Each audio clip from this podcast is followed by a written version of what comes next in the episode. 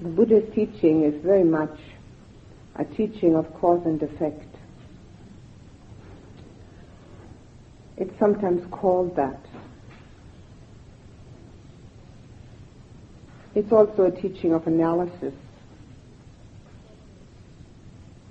In this cause and effect understanding, we have what is called technically dependent origination.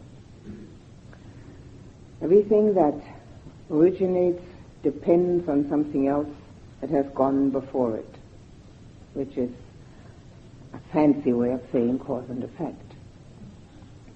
Dependent origination goes like a thread through the whole of the teaching, and it is explained in many different forms, but always starting with that what we all experience in our daily lives, and then gradually through the practice going to the final liberation from all suffering, from all unpleasantness, from all problems, from all dukkha. Dukkha is a word we don't translate very well into English. We need a whole string of words. Dukkha is everything that doesn't please us. So you can make your own list, can't you? We all have our own lists on that.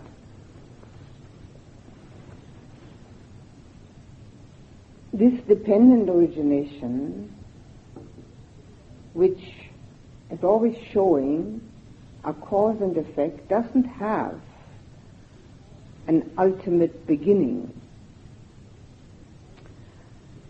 The Buddha never spoke about a beginning of everything that exists. He spoke about our ignorance as a beginning for making us practice. And that's all that counts. Whether we know whether it was a big bang or whether it was something else doesn't really matter. The main thing is that we know we have ignorance, and therefore we practice in order to eliminate that ignorance one day. Ignorance in Buddhist terminology does not mean that we're stupid. On the contrary, if we have found out that we're ignorant, we're very intelligent. It means that we are ignoring absolute reality. And that can be said about everyone who's not totally enlightened.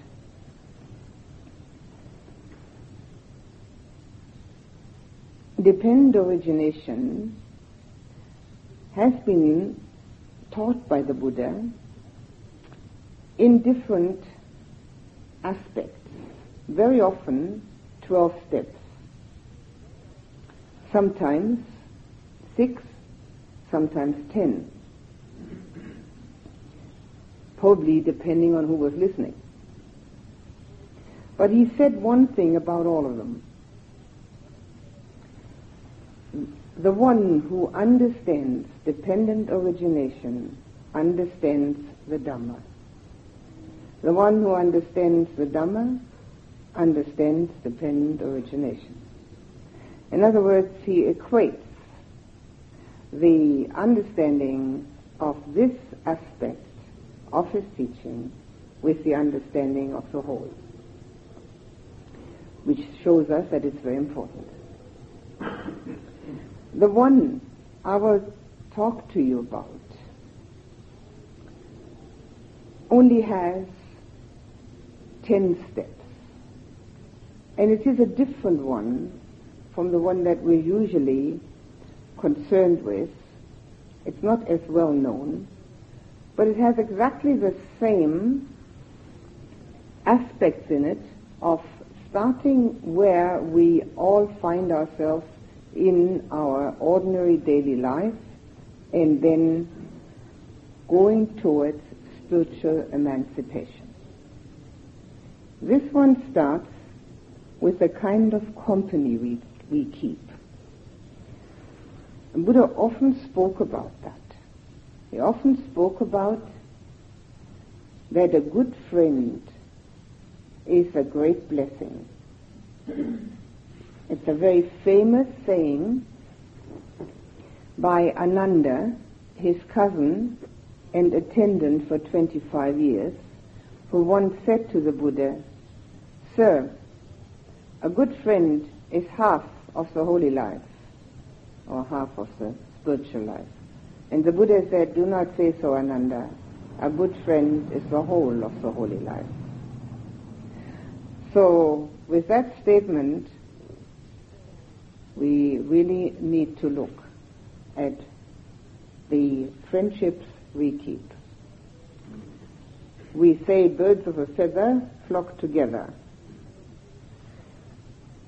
The companionship with wise and mature people is one of the 38 blessings in the Great Blessings Discourse. And in this particular dependent arising or dependent origination discourse, which I will discuss with you, it is the first step to have good friends. Now, a good friend is well described by the Buddha, so that we need to not be in any doubt what a good friend really is. But it doesn't only mean that we need to find a good friend. It also means that we need to learn to be one. And if we learn to be a good friend in the spiritual connotation that the Buddha puts on it, we will naturally find others who will also be our good friends. There are 5 qualities in a good friend which the Buddha considered specifically important. And the first one of those 5 is helpfulness, but not just when it happens to fit in with our plans, but to be helpful to the point of sacrificing our own time and energy, our own wishes for the wishes of the friend. That sacrifice helps us to reduce our egocentricity. And that's what the whole teaching is all about. We can see it in those 2 words: reduce egocentricity. Very simple. We can go home, can't we? I've said it all. But it's not easy. It's very simple to say and fairly simple to understand, but it's not easy to do. And therefore, we need to stick around and practice. To sacrifice one's own time, strength, and one's own desires for someone else, because one is that person's friend, is unusual, to say the least. If we have a friend who will help us when it pleases them and try to find excuses and try to get out of helping just when it counts, then we can tell that that person is not our good friend. But we need not get angry about that. That person is only hurting him or herself. We may be aware of the fact that we don't have that person as a good friend, but the hurt is for the other, because they're not working on reducing their own egocentricity. On the contrary, that person is strengthening it. The same, of course, applies to us. What do we do when somebody asks us to help them? Are we available, or do we have excuses? At that afternoon we just happen to have to do something else, or whatever it may be, what we can find as an excuse. The kind of helpfulness from a good friend is one that one can rely on under any circumstance, no matter what happens. This is a great generosity, and helpfulness goes together with generosity. It is not necessarily something material, that generosity, although it can be. It can often be. But it can be the kind of generosity which is just giving oneself to that particular situation wholeheartedly. If we want to do anything well, we've got to do it wholeheartedly. So if we want to be a good friend, or want to know whether someone is our good friend, it's a matter of the heart. It's got to be wholeheartedly. Most people, unless they practice well, don't get in touch with their whole heart. They know bits and pieces of it, fragments, just when the heart starts talking once in a while. This is our practice. All of these things are the path. And if we find that this path gives us joy, then we will definitely stay on it. So it applies both ways, to have the friend and to be the friend. The second quality that a good friend would have is equanimity, even-mindedness, even when there is tragedy.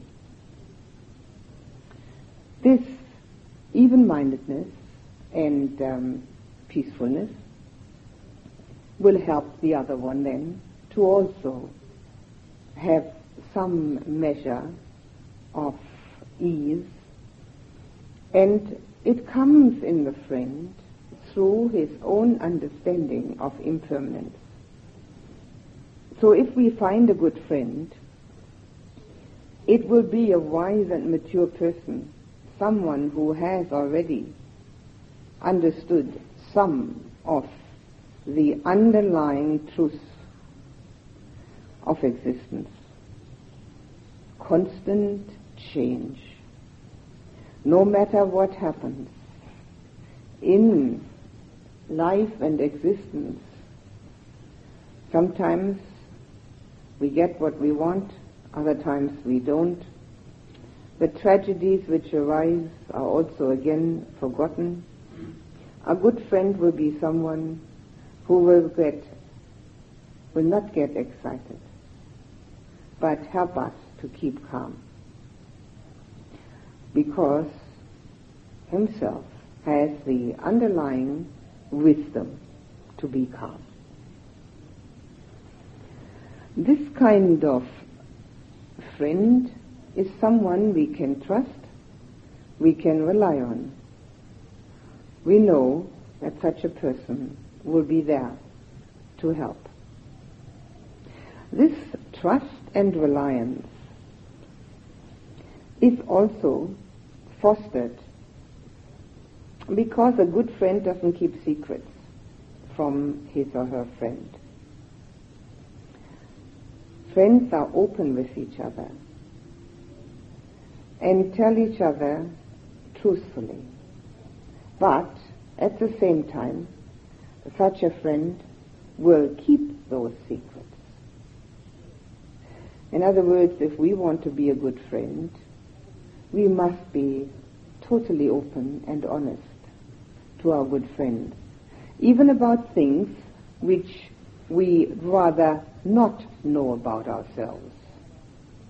That's the kind of truth and honesty with which we then have a heart-to-heart connection. If our friends tell us something, we will have to keep that as our own secret and not tell it to others. This kind of openness and truthfulness is also very important amongst partners who live together.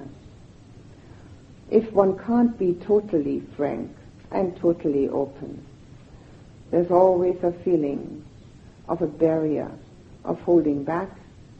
There's always that feeling of not being totally at ease.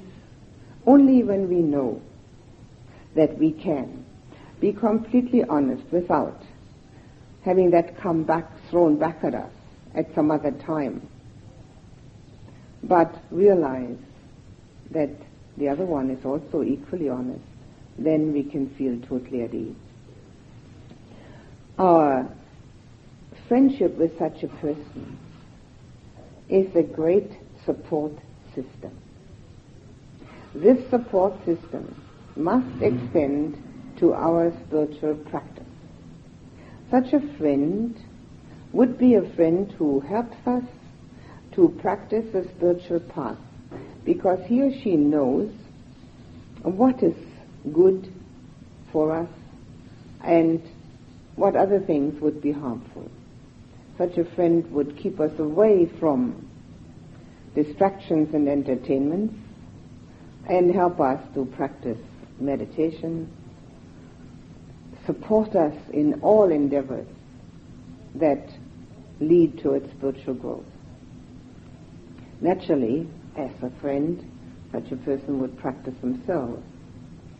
They would never try to keep us away from the practice for selfish reasons or deluded reasons. Some people do it for selfish reasons. They want us to stay home.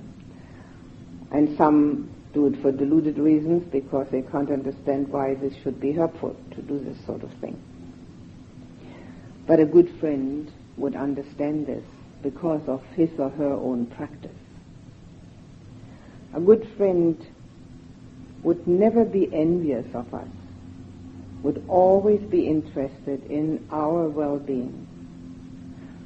In fact, his or her joy about our good fortune would probably surpass the joy that person would have about their own good fortune. That's a real friend. To find someone like that is not easy, but to be someone like that means practice. And since, as I said already, birds of a feather flock together, if we are such a friend, we can expect that we will find such friends. It is very often one's own activities that bring about friendships with others. So if we have this in mind, we will also find that the Buddha spoke about noble friends and noble conversation as the common antidotes for our difficulties, for our hindrances. We will speak about these and discuss the hindrances at another time, but just enough about them to say that, again, our noble friends help us. The noble conversations are important. Here in this course, we're not going to have any conversations with each other. We're going to keep noble silence. But all that you will hear will be Dhamma. But what your own mind will tell you, you can find out whether it's a noble conversation or not. And if it isn't, we learn to change that through our meditative practice we learn to let go of that which is not noble, unwholesome, distracting, and substitute that which is noble. So that is the first thing that we can think about for our own practice here during this course. Since you're not going to talk to each other, you will still have lots of conversations with yourself. And some of them might be quite helpful, because you might be giving yourself a pep talk, might be telling yourself, come on now, let's get meditating, or something like that. And other times they might be quite unwholesome. They might be negative. It's too hot, it's too early, I can't meditate, my leg hurts, I'm going home, I should have been at the beach, and all the rest of it. That also happens. So you can look at it and say, well, is that a noble conversation? And see whether you can be your own best friend. And when you become your own best friend, you can remember those qualities that a best friend should have. He should help us to practice the path. So you look at it and say, am I my own best friend? Am I helping to practice the path? We should be very happy about any kind of success in the meditation. Be very supportive of that. We should not get elated or disgusted, but keep an even mind. Open the heart. Be generous and helpful. Open the heart to what? To the spiritual path, to the practice. Loving it. When the heart is open, we can love. Here we have to love the spiritual practice.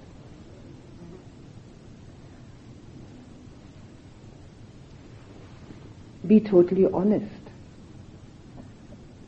Am I totally honest with myself, about myself? What am I talking about to myself? Am I looking at the outside, at other people, at the environment, or am I looking inside, at myself? These are the 5 factors you can check out when you're having a conversation with yourself, whether it is really the conversation of a very good friend. Naturally, we have to learn to be our own best friend. But others will help one, if we find good friends who are like that. Besides these qualities, a good friend, while being totally truthful, uses loving speech. In other words, friendship has the quality of lovingness, but it doesn't have the emotional impact that the love between partners has. It doesn't have this emotional turmoil that is so often associated with that. And therefore, it can be much purer. It can be a very strong giving only. And while being truthful, the loving speech is part of a good friend. And we can be very sure that the more we have that, and that's not flattery, and that's not hypocrisy, it is the speech which comes from a loving heart, the more we're able to do that, the more friends we'll have.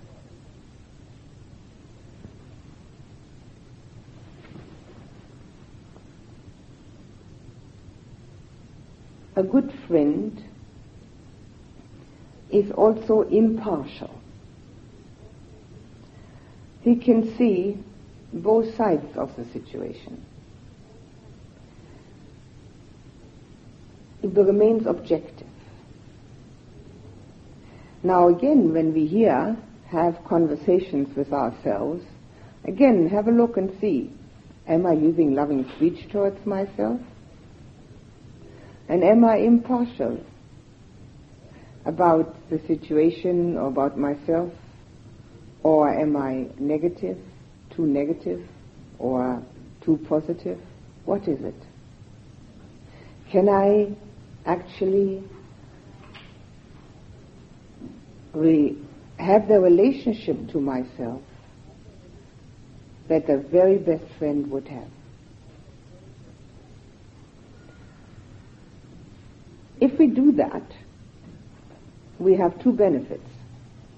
First of all, we become aware of what we're thinking and change it to something more useful. And secondly, we also learn about being our own good friend and can then extend that into our daily lives to being a friend to others.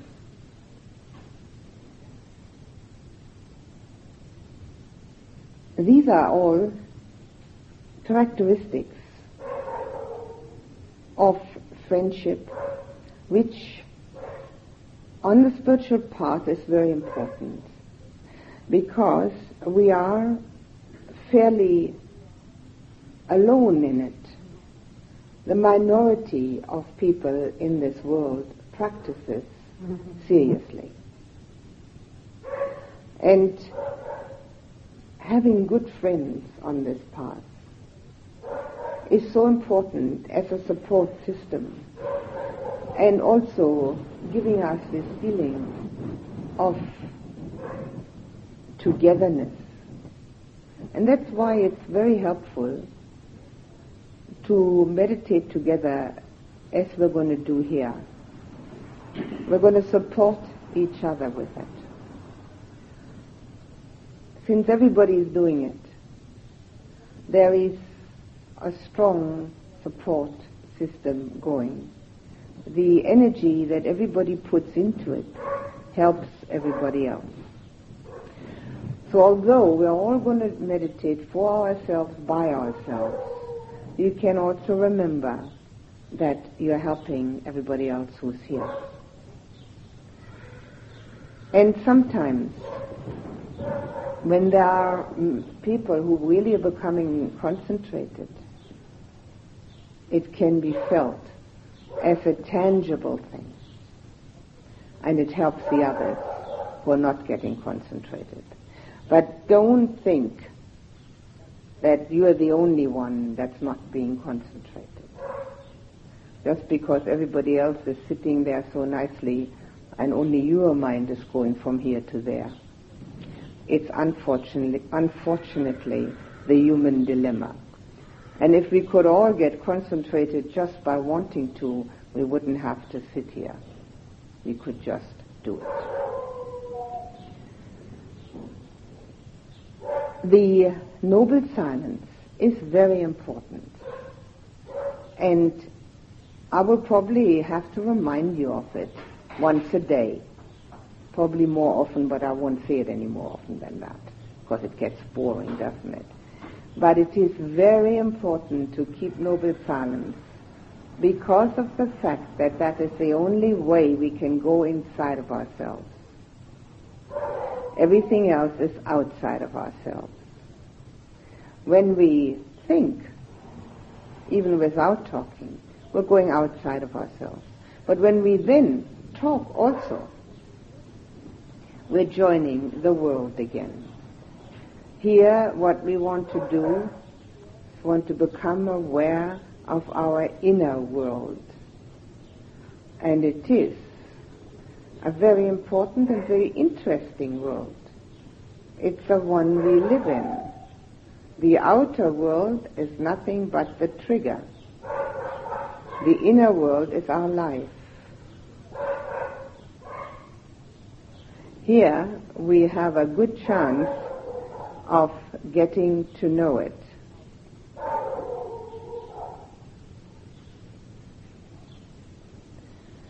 This tape is going to have a lot of dog on it.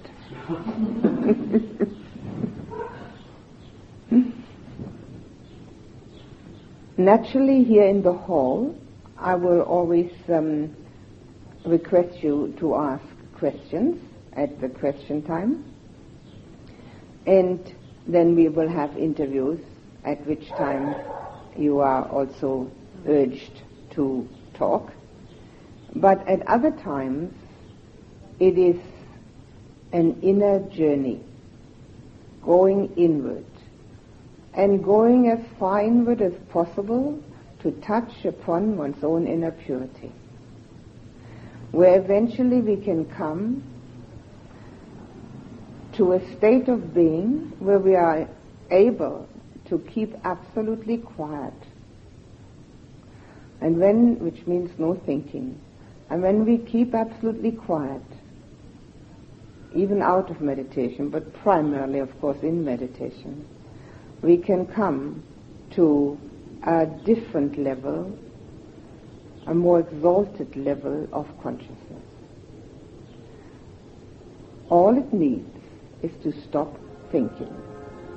But since everybody here, I assume, has already meditated once or twice, that sentence is taken with a grain of salt.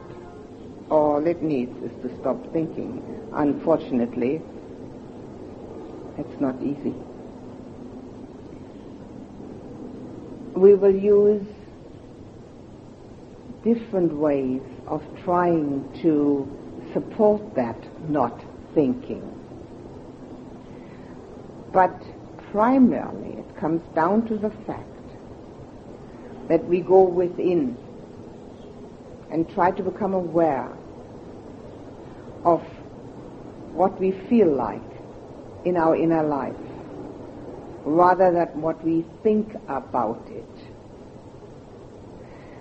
We usually think about it. This is the difference, the change. In reality, life cannot be thought about. It's got to be lived.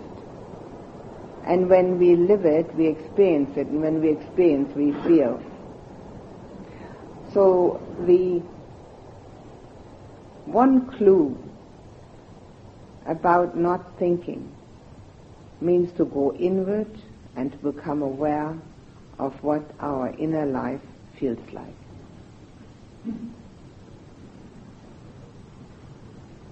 We will use the breath as our meditation subject. And we will use it as it goes in and out of the nostrils. Those of you who have an established practice with which you are satisfied, do it. If you have practiced, and only for a short time, and it hasn't worked so well yet, I will give you 4 different kinds of crutches which you can use in order to keep the mind on the breath. 4 different ones means you pick one, not all 4. You pick one and do it. You do it tonight and tomorrow morning. If you then decide you'd like to try another one, and try another one. But it's never easy to train the mind. It's more difficult than training the body. So our expectations should be dropped from the word go. Because if we have expectations of what this meditation is supposed to do for us, we can't be attentive to what we're really doing, because we are expecting. We can either have an expectation or we can be attentive.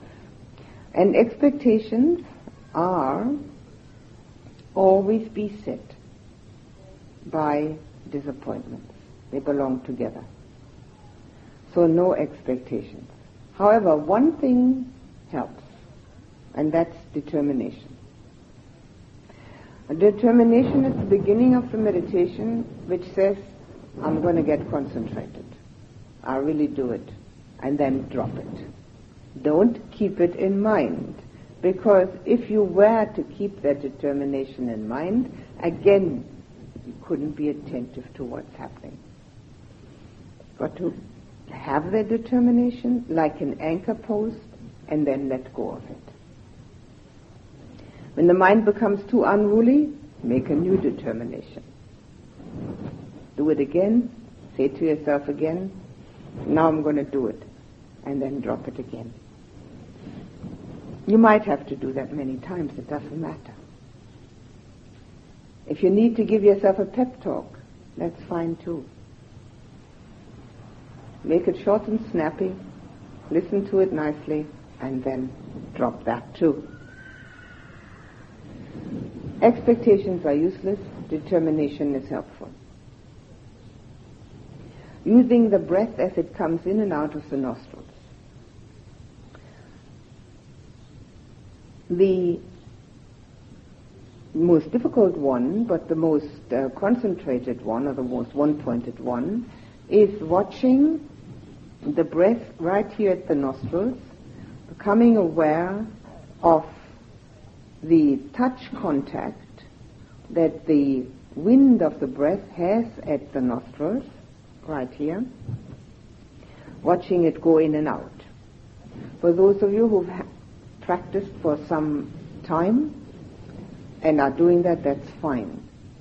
One additional injunction, watch the breath inward going as far as you wish, but outward going, stay close, don't follow. Out there are all the distractions. In here is the feeling. So inward going, yes. Outward going, stop closely. If you notice that there's a pause between in and out breath, pay attention to the pause. It can be very helpful. Those of you who have not practiced like that, or not practiced much, or not at all, choose one of the four crutches. If you like numbers, count. One on the in-breath, one on the out-breath. Two on the in-breath, two on the out-breath. No further than 10. Every time the mind wanders off, back to one. Don't start thinking, was that number 4? Or no, might have been 6 actually. Or actually, I should have been at 9 already. So we have a long discussion then in the mind about numbers. So always back to 1. If you don't like numbers, but you like words better, use the word peace. It's a good word. It means something to everybody. Peace on the in-breath, peace on the out-breath. Please remember that it's the number or the word together with the breath.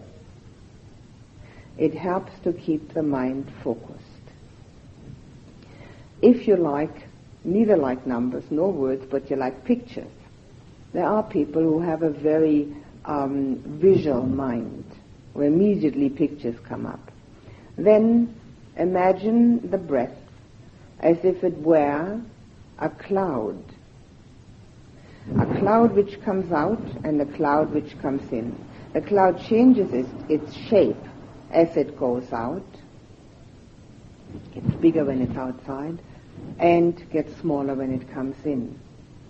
If you have a visual mind in Technicolor, make it a beautiful color, white or gold, whichever you prefer. If you don't like clouds, use an ocean wave. Either way, doesn't matter. Together with the breath. And if you're more inclined towards sensations, which are physical feelings, then watch the breath going in and follow it into the body, becoming aware of the sensation on its way down and on its way up again and out. There are sensations of touch as the breath touches, Very often you can feel it in the forehead, in the throat, in the lungs, in the stomach. Don't look for it, wherever you feel it. And you can feel an expansion as it comes in, a contraction as it goes out. No need to search for any sensation. Whatever there is, that's fine. These four, number, word, picture, sensation, are crutches in addition to the breath. They help one to stay put. If you have practiced in the past and only watched the breath in and out and have, meanwhile, stopped your practice for a while, you may need one of the crutches. Use it. Pick the one which you think is useful to you. When the distracting thought arises that everybody is subject to, give it a label. Give it a name, which can be either future or past, bored, hoping, expecting, worrying, nonsense, dreaming, later. Anything that you can think of as a label, use the first one that comes to mind. Don't try to find the right one, and we get a new thought process going. Just stay with the one that has come to mind. This is a very important aspect of practice. Do not neglect this. I will explain to you why it is so important, so that you do not neglect this. The only people who can neglect giving a label are those who have practiced long enough so that the thought which arises is only like a cloud in the back of the mind. It does not come forward strong enough to actually have a content. Those who are practicing or have experienced that know exactly what it's like. It's like a cloud in the back. They need no labels. They don't have enough content, enough strength to even disturb. Eventually, with more determination, they also disappear. But any thought which has content and is strong enough to disturb the meditation needs a label. For the first reason, that we then stop being the thinker and become the observer. And that's what mindfulness is all about, being the observer, watching oneself. So as soon as we become the observer, the thought disappears. It falls to bits, and we can go back to the breath. The second great benefit from this is that in daily life, we can then, because of our learning practice in the meditation, also be the observer of our thinking. Nothing can be more important than observing and naming and labeling our thinking process. When we do that in daily life, we will then also have learned to substitute the unwholesome thought with a wholesome one. Here we substitute any thought with the breath. In daily life we no longer allow our thoughts to dominate us. We will then, by naming them, realize which ones are helpful and which ones are not, and be able to drop and substitute.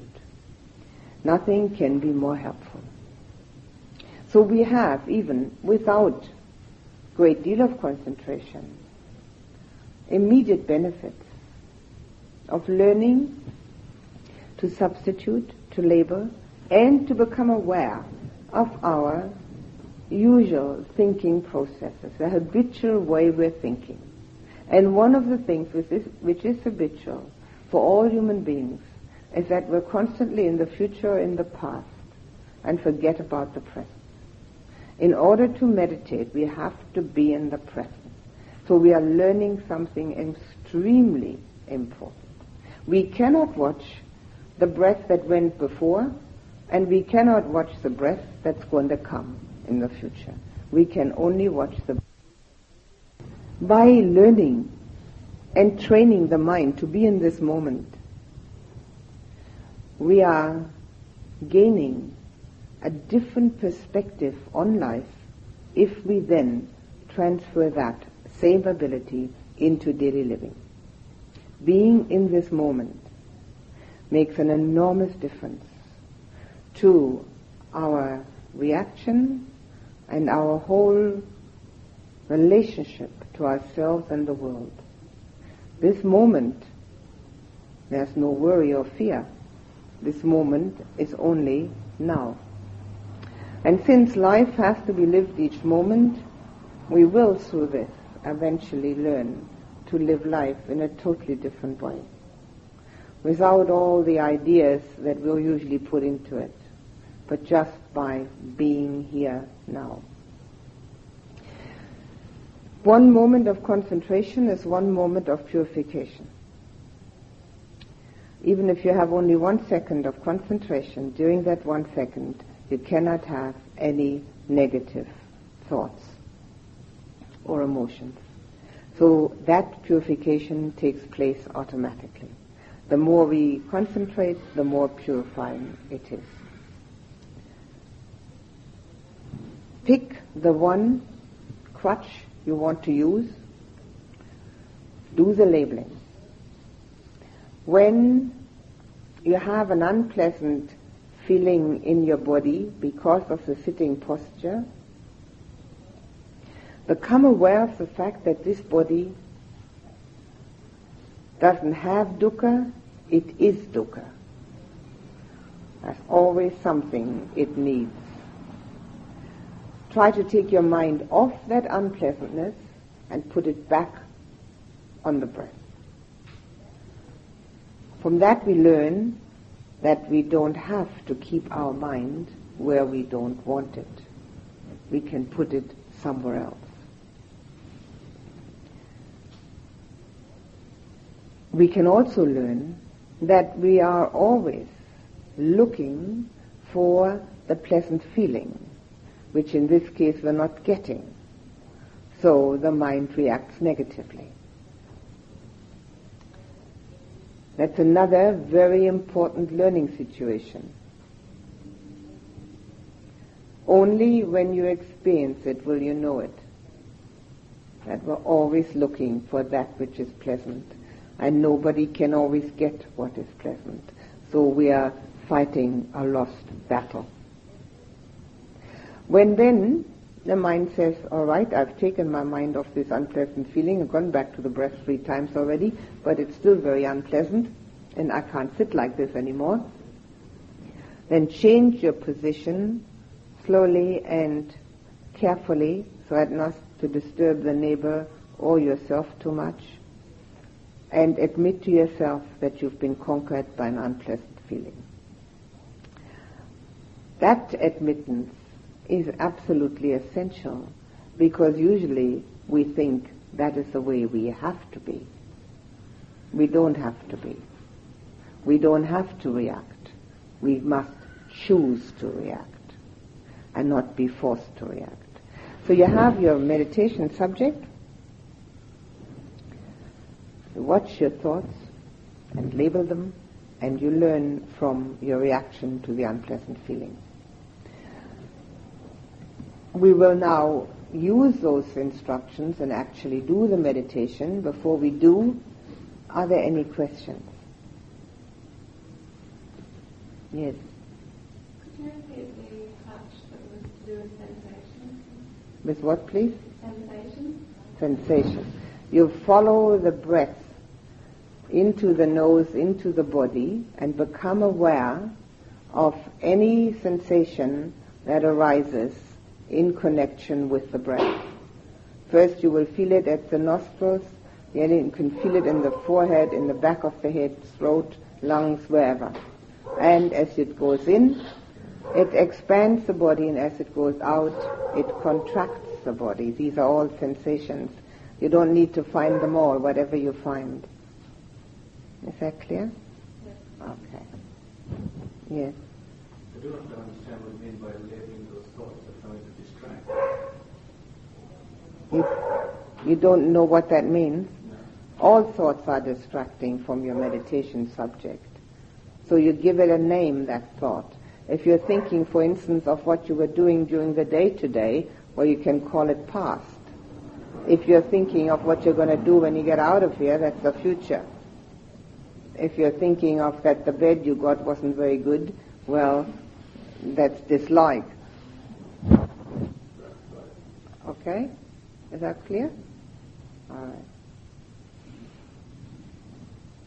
Anything else? Please put your attention on the breath for just a few moments.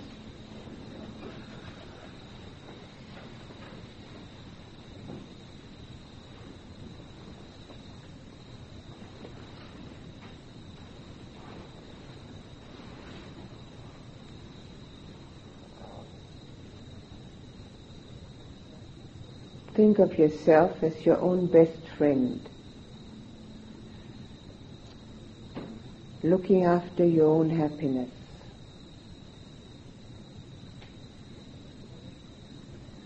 Loving, caring, and responsible. Fill yourself with that love and care and surround yourself with it. Feeling safe and secure.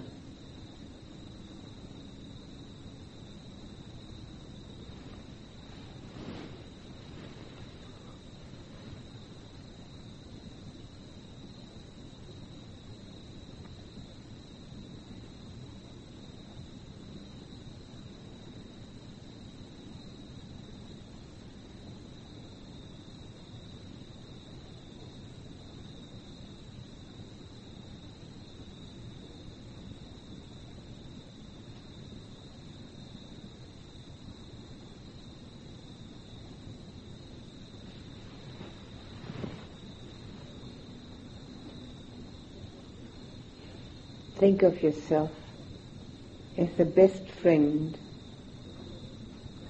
of your nearest and dearest people.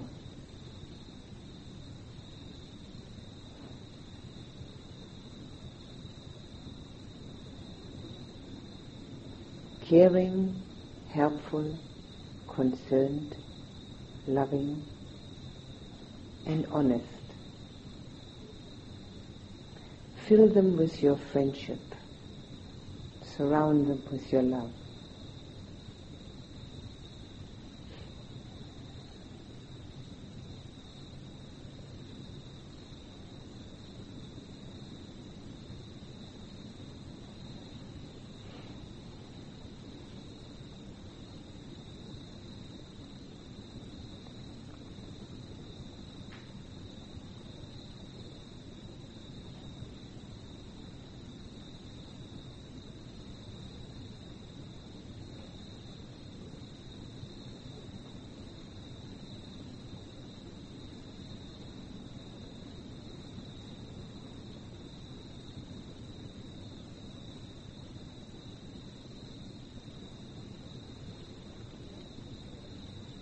Think of yourself as the best friend of your parents.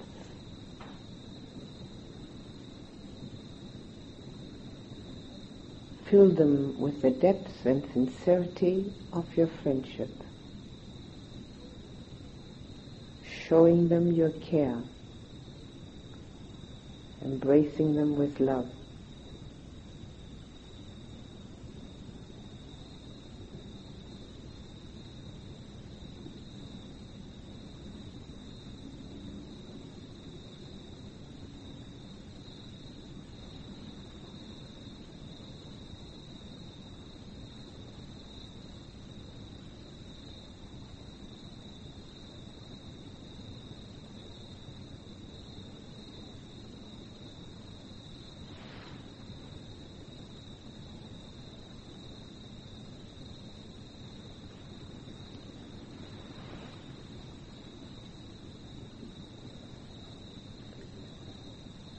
Think of your good friends think of yourself as their best friend, filling them with your care, with your love, embracing them, deeply and sincerely.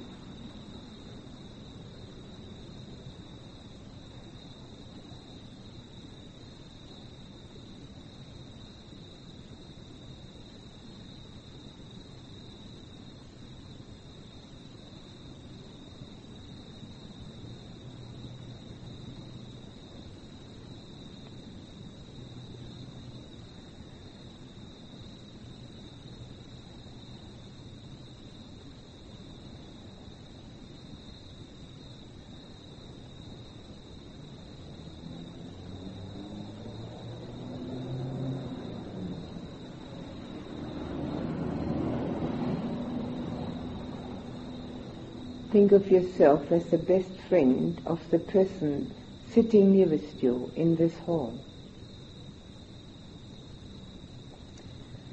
Fill him or her with your care and concern.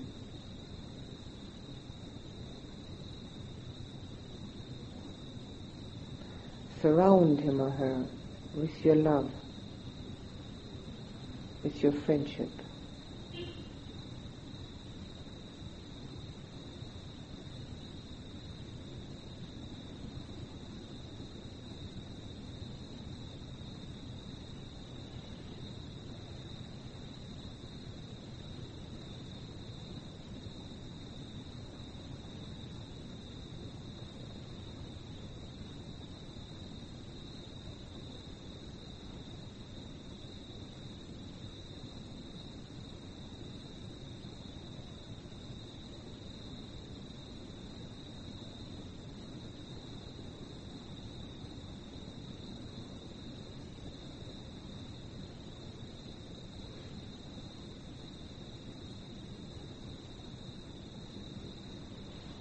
Think of yourself as the best friend of everyone here, letting your heart reach out to everyone, helpful, caring and concerned.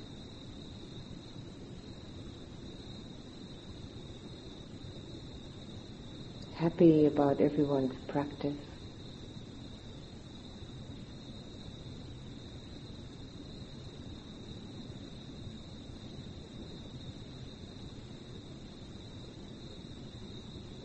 Surround everyone with the depth and sincerity of friendship, with your love.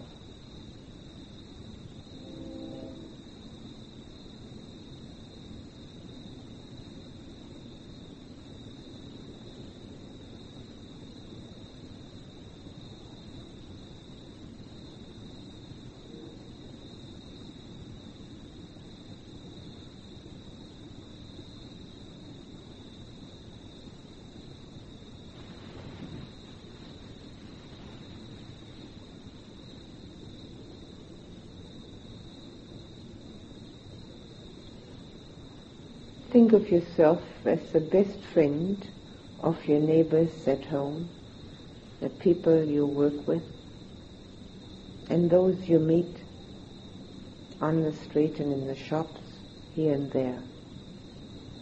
Be their best friend. Fill them with your care, your concern. Surround them with your love. Make them your friend.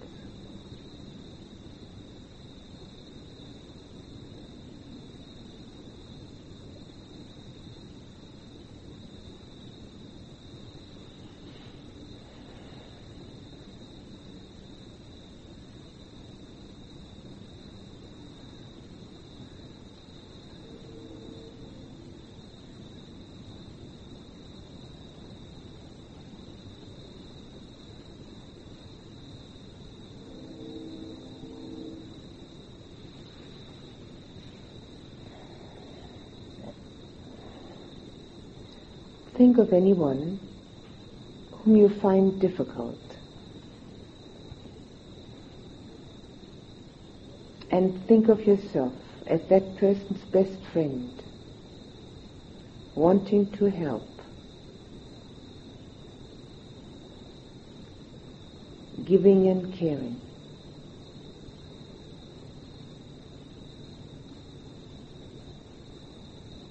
With love.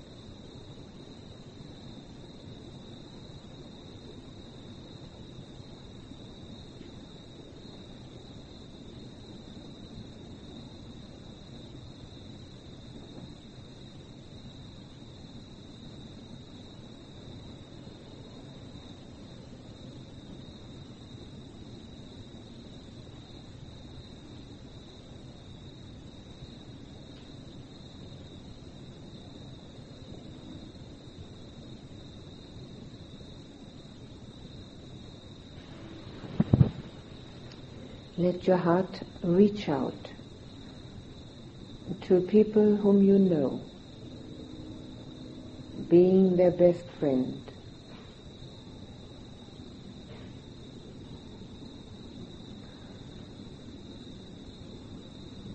opening the doors of your heart to all of them.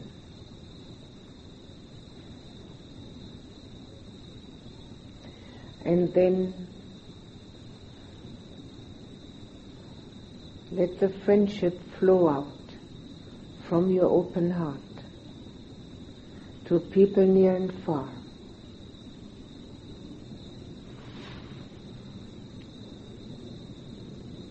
Touching their heart.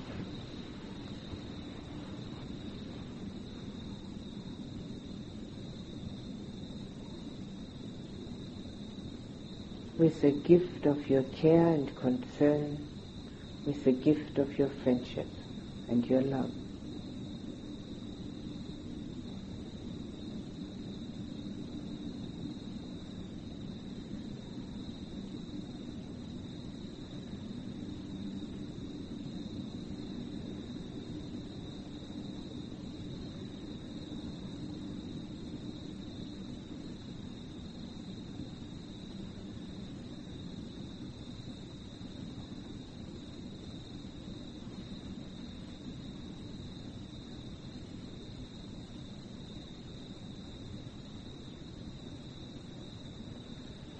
Put your attention back on yourself.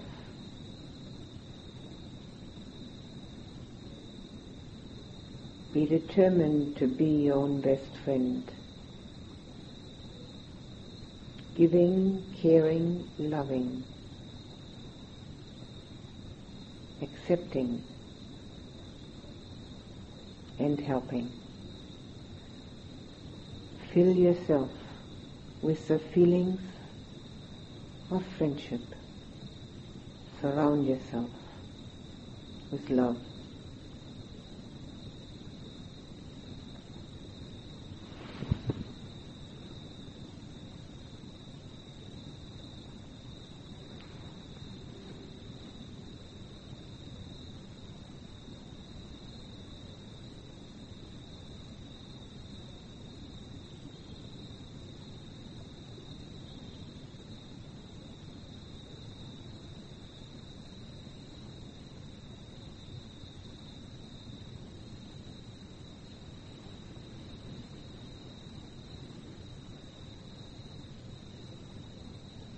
May people everywhere be friends with each other.